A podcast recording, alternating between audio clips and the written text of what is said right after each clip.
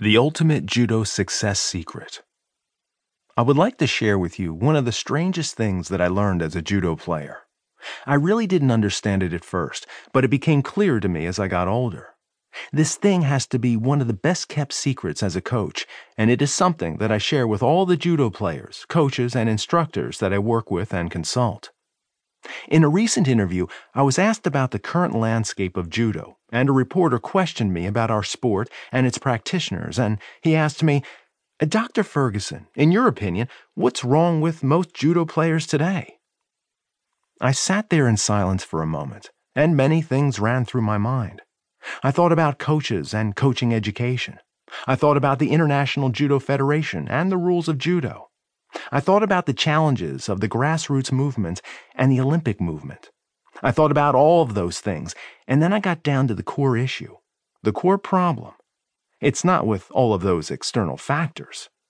What's wrong with most judoka today is that they do not understand that being good at judo has absolutely nothing to do with judo. It has to do with your ability to think, process, apply, and adapt.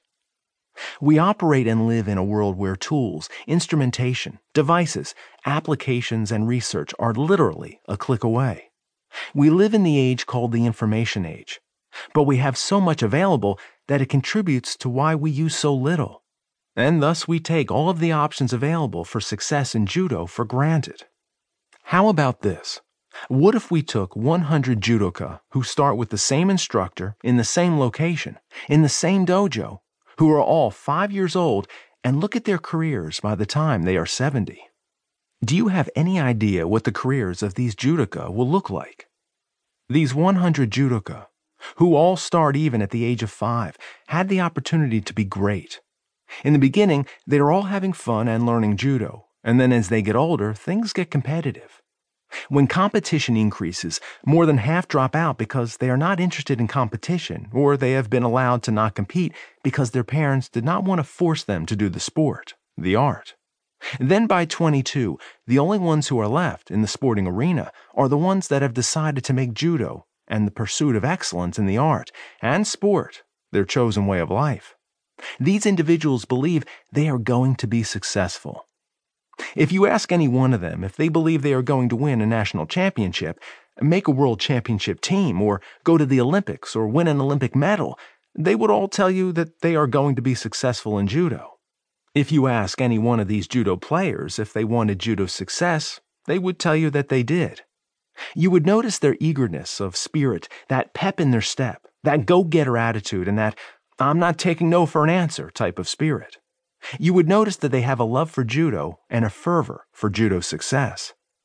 But by the time they are 70, one will be an Olympian and or legitimate Olympic hopeful. 5 will be national champions. 15 will have at one point won a national medal as a junior, senior, or master's player. 15 will still be in judo but no longer competing, and the other 14 will have quit the sport altogether. Now, just take a moment to think about this.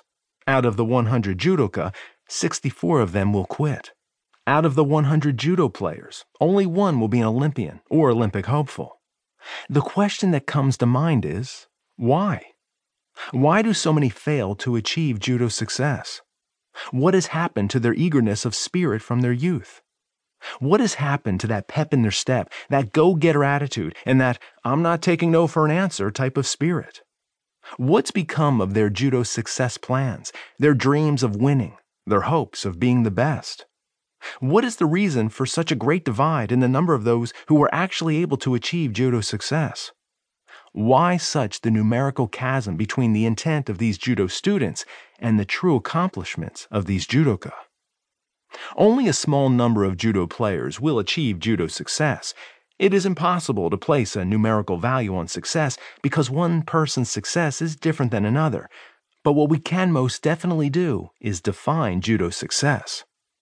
In the book The Strangest Secret, Earl Nightingale defines success as the progressive realization of a worthy idea.